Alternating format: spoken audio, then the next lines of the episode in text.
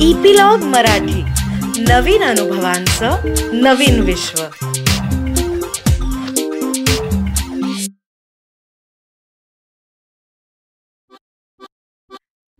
नमस्कार मी Reema Amrapurkar. Epilogue media बरोबर घेऊन आली आहे गोष्टींचा खजिना ज्याला आम्ही नाव दिलंय बायोस्कोप. या बायोस्कोप मधून आपण ऐकणार आहोत विविध ढंगी विविध रंगी गोष्टींचा खजिना जो महाराष्ट्रातल्या कानाकोपऱ्यातल्या लेखकांनी आपल्यासाठी तयार केलाय. आज जी आपण कथा ऐकणार आहोत त्याचं नाव आहे सुहानी आणि ती लिहिली आहे रेणू गावस्कर यांनी. सुहानी. दसऱ्याचा सण आमच्या संस्थेत दणक्यात साजरा होतो. तसा तो त्याही वर्षी झाला. श्रीखंडपुरीचं जेवण जेवल्यावर दुपारी मोठ्यांसकट मुलंही पेंगुळली. वातावरण इतकं सुस्तावलं होतं की एखादी डुलकी काढण्याचा मोह आवरेना. तेवढ्यात जिन्यातून गडबड ऐकू आली. बायका मुलांचे संमिश्र आवाज आले. आता डुलकीचं काही खरं नाही हे समजलं. येणाऱ्यांची वाट बघू लागले. काही क्षणातच मंडळी जिना चढून वर आली. दोन मध्यमवयीन स्त्रिया त्यांच्यासोबत दोन मुली आणि दोन मुलगे. असा एकंदर लवाजमा कार्यालयात आला. आम्हा मंडळींकडे स्तब्धपणे बघत ती मंडळी उभीच राहिली. मी त्या सर्वांकडे बघत होते. दोघींमधली एक थोडं पुढारीपण घेऊन उभी होती. बारीक दिसत असली तरी अंग धरून होती. दुसरी तिच्या पाठी उभी होती. तिची मात्र अगदीच रया गेली होती. गाल अगदी आत गेलेले डोळ्यांचीही अवस्था तशीच. तरुण वय दिसत असूनही तोंडातल्या काही दातांनी रजा घेतलेली दिसत होती. अंगावरची साडीसुद्धा विरलेली. कशी बशी पदर गुंडाळून उभी होती. उभी तरी कशी कुठल्याही क्षणाला खाली पडेल अशी. मी तिला खुणेनंच समोरच्या खुर्चीवर बसायला सांगितलं. तशी ती मटकन खाली बसली. मग जरा मुलांकडे बघायला सवड झाली. एकंदर निरीक्षणावरून समोर बसलेल्या बाईंची ती मुलं असावीत अशी अटकळ मी बांधली. आता काही बोलणार विचारणार तेवढ्यात पुढं उभी राहिलेली नऊ दहा वर्षांची मुलगीच बोलायला लागली. म्हणाली तुमची संस्था गरीब पोरांना शिकवते असं ऐकलंय म्हणून आम्ही आलोय. आम्हाला ठेवून घ्या आणि शिकवा. काय पण करा पण आम्हाला शिकवा. खणखणीत आवाजात एवढं बोलून ती मुलगी एकदम गप्पच झाली. अपेक्षेनं आम्हा सर्वांकडे आळीपाळीनं टकामका बघत राहिली. बोलण्या बोलण्यातून मुलांच्या डोक्यावर छप्पर नाही हे लक्षात आल्यावर अर्थातच त्यांची व्यवस्था करणं ओघानं आलंच. त्या दृष्टीनं मी कागदपत्रांची चौकशी केली. मुलांच्या आईच्या हातात कितीतरी कागदपत्र होती. त्यातच चौघांचेही शाळेचे दाखले देखील होते. चौघांचे दाखले तपासल्यावर एक वेगळीच बाब लक्षात आली. ती म्हणजे चारही भावंडांच्या मधल्या नावात आणि आडनावात फरक होता. सख्खी म्हटली जाणारी भावंड आणि हा फरक कसा काय?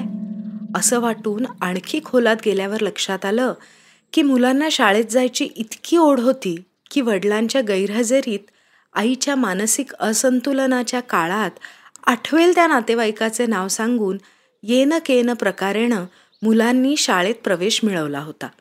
प्रवेश मिळवताना त्यांना आठवेल ते नाव वडिलांचं म्हणून त्यांनी सांगितलं होतं. ते नाव कधी मामाचं होतं तर कधी काकाचं. सोबतीला असलेली आई हे काहीही नीट समजून घेण्याच्या पलीकडे होती. तिला काळजी होती पोरांच्या आणि स्वतःच्या पोटात चार घास कसे जातील रात्री पाऊस पडला तर झोपायचं कुठे याची. मुलं शाळेत जातात का? नाव काय लावतात? त्यांच्यापाशी पाटी पुस्तक आहे का? हे प्रश्न तिला सतावत नव्हते. कारण या प्रश्नांपासून ती कितीतरी योजना दूर होती. दारिद्र्य वंचितता दुःख यांनी तिला गांजून टाकलं होतं. मुलांनी मात्र आपापले शोध लावले होते. कागदपत्रांचं काय करायचं ते नंतर बघू. अशा प्रकारे सुहानी मोठी घडाघडा बोलणारी मुलगी आणि तिची धाकटी बहीण आमच्याकडे संस्थेत राहिल्या. ताबडतोबीनं रुळल्या आणि मुख्य म्हणजे शाळेत जाऊ लागल्या. सुहानीच्या दोन्ही भावांनी मात्र संस्थेत राहणं शाळेत जाणं साफ नाकारलं. सुहानी आणि तिची तीन भावंडं आपल्या आईसोबत अक्षरशः रस्त्यावर आली होती. नव्हे त्यांच्या बेजबाबदार बापानं त्यांची ही अवस्था केली होती. चार मुलं झाल्यावर दुसरं लग्न करण्यासाठी तो माणूस पळून गेला आणि दारिद्र्यात दिवस काढणारी ही मायलेकरं एकदम बेघर झाली. कधी देवळाचा आश्रय घे तर कधी कुणाच्या पडवीत रात्र काढ तर कधी रस्त्यावरच मुक्काम ठोक.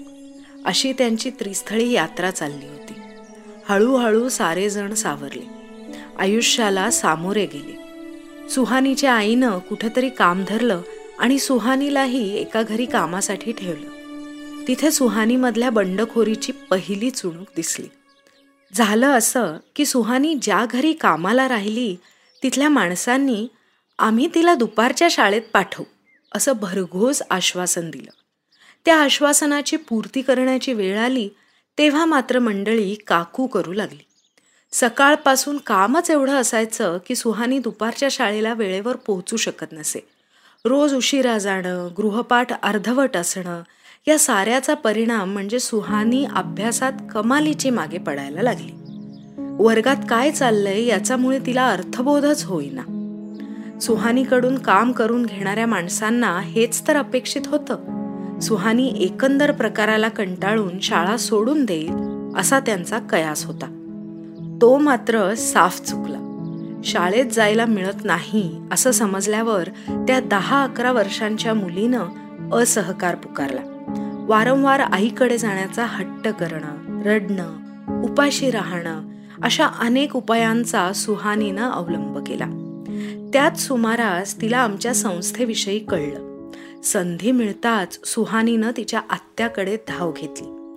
ही आत्या म्हणजे सुहानीच्या आईसोबत आलेल्या त्या बाई होत. सुहानीच्या शिक्षणाची गाडी रुळावर आलेली पाहून सर्वांनीच सुटकेचा निश्वास सोडला.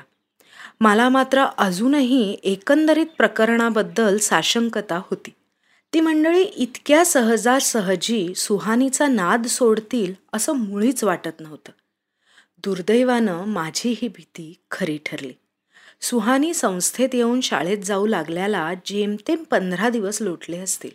एके संध्याकाळी एक मध्यमवयीन गृहस्थ संस्थेत येऊन सुहानीची चौकशी करू लागले. मी त्यांना कार्यालयात बोलवलं पण ते त्याला तयार होईनात. मला एकट्याला सुहानीशी पाचच मिनटं बोलायचंय असं सारखं सांगू लागले. मी सुहानीकडे पाहिलं. तिचा चेहरा भीतीनं पांढरा फटाक पडला होता. त्या गृहस्थांना तिने ओळखलं होतं. एवढंच नव्हे तर त्यांच्या स्वरातला धमकीचा सूरही तिला समजला होता. तिच्या तोंडून एकही शब्द बाहेर पडत नव्हता. तिची मान मात्र भयानं नकारार्थी हलत होती. सुहानीची ती अवस्था मला बघवेना मी थोड्या खंबीर स्वरात त्या व्यक्तीला कार्यालयात बोलावलं. त्या गृहस्थानं सुहानीच्या आईनं आपल्याकडून बरीच मोठी रक्कम उसनवारीनं घेतल्याचं सांगून ते सुहानीकडून वळते करून घेण्याचा त्यांचा इरादा स्पष्ट केला. मला काय बोलावं ते सुचेना. सुहानीच्या आईनं घेतलेले पैसे त्या कोवळ्या मुलीकडून काम करून वळते करून घेतले जाणार होते.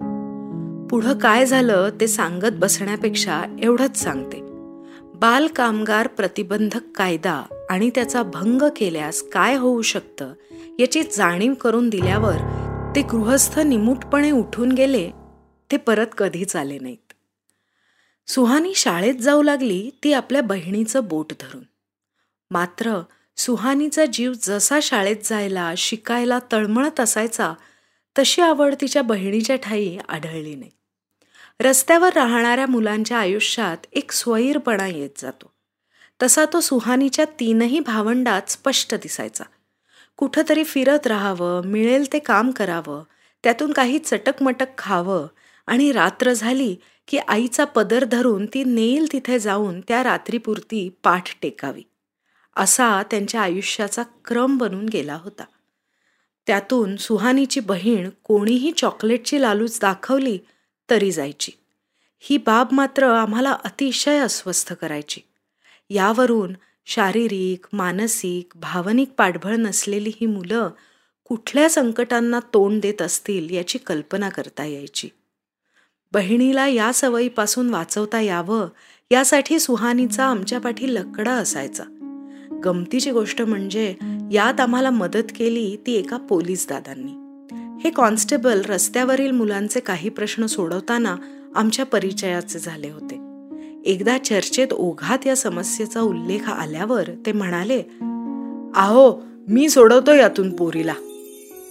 खरंच तो भला माणूस आमच्याकडे आला. ढगांच्या गडगडाटासारखा आवाज असणाऱ्या त्या माणसाचा आवाज इतका मृदू लागू शकतो हे खरंच वाटलं नसतं. पण तसं दिसत होतं खरं. कितीतरी वेळ पोलीस दादांनी पुढं या दोघीजणी आणि इतर मुलंही त्यांना मामा म्हणू लागली बरं का? कितीतरी वेळ त्यांच्या या पोलीस मामांनी त्या बालिकेला काय सांगितलं कोण जाणे. पण गाडी रुळावर आली खरी. सुहानीला कविता करायला आवडायच्या. खूप कविता करायची ती. कुठलाही विषय तिला वर्ज नव्हता. नवल म्हणजे कवितेचं व्यक्त होणं आनंदी असायचं. कदाचित खूप शिकायचं ही ध्येय प्राप्ती झाल्यावर बाकीच्या अडचणी अगदीच क्षुल्लक वाटायला लागल्या असतील. आयुष्य सुंदर वाटायला लागलं असेल. तरीही एक अडचण होतीच. सुरुवातीला सुहानी सकट आम्हा सर्वांनाच वाटलं की मुली योग्य ठिकाणी राहिल्यामुळे आईला खूप बरं वाटेल. आई जवळपासच राहत होती. भेटायला येऊ शकत होती. प्रत्यक्षात मात्र तसं झालं नाही. अतिशय प्रतिकूल परिस्थितीतही सुहानीच्या आईनं आपल्या चारही मुलांना वाढवलं होतं वाढवत होती. आता त्यातला अर्धा भाग सुटून गेला आणि ती एकाकी अर्धपोटी राहणारी स्त्री उन्मळून गेली. मुलींसाठी व्याकुळ होऊन रडू लागली. हातात चार पैसे आले की कुठलंही खाणं घेऊन मुलींना भेटायला धाव घेऊ लागली. ईश्वराची करुणा भाकत एखाद्या मंदिराचा आश्रय घेऊ लागली. सुहानीच्या आईला यातून बाहेर यायला खूप वेळ लागला. पर्यायानं तिच्या मुलांनाही. कालांतरानं याही वेळी त्या कुटुंबानं परिस्थितीशी तडजोड केली. कधी ना कधी आपण एकत्र असणार आहोत असा आशेचा किरण त्यांना दिसत राहिला आणि त्यासाठी ते तात्पुरते वेगळे राहिले. झालंही तसंच. सुहानी मोठी झाली. शालांत परीक्षा उत्तीर्ण झाली. बारावीपर्यंत शिकली आणि नर्सिंगचा कोर्स पूर्ण करून परिचारिका म्हणून पुण्याबाहेरील एका रुग्णालयात रुजू झाली. सर्वात आनंदाची गोष्ट म्हणजे हे सगळं बघायला सुहानीच्या आईनंही तग धरली. या बाईंची तब्येत इतकी तोळामासा होती की कधी कधी उद्याचा दिवस या बाई बघू शकणार नाहीत असं वाटायचं. पण सुहानी शिकायला लागली तशी कमालीच्या खंगलेल्या या बाईनं जोर धरला. जीवन इच्छा बळावली आणि लेकीचं यश बघून तृप्त झाली. आणि सुहानीची साठा उत्तरांची कहाणी सफल झाली. तर एवढीच होती आजची गोष्ट. आणि लवकरच आम्ही पुढची गोष्ट घेऊन येऊ आणि त्याची माहिती तुम्हाला मिळण्यासाठी इपिलॉग मीडिया वेबसाईटवर किंवा तुमच्या आवडत्या पॉडकास्ट ॲपवर जसं की Jio Saavn Apple Google podcast Castbox याच्यावर तुम्ही आम्हाला सबस्क्राईब करायला विसरू नका. आणि तुमच्या मित्रमंडळींबरोबरही हा अनुभव नक्की शेअर करा आणि त्यांनाही सबस्क्राईब करायला लावा. म्हणजे तुम्हाला एकत्र ह्या अनुभवांची मजा लुटता येईल. तसंच सोशल मीडियावर ॲट इपिलॉग मीडिया मध्ये कमेंट्स किंवा डीएम नक्की करा. आणि जर तुम्ही ॲपल डिव्हायसेस वापरत असाल तर ॲपल पॉडकास्टवर आम्हाला रेट करायला विसरू नका. म्हणजे इतरांनाही कळेल की कशी मजा येते या गोष्टी ऐकताना. धन्यवाद.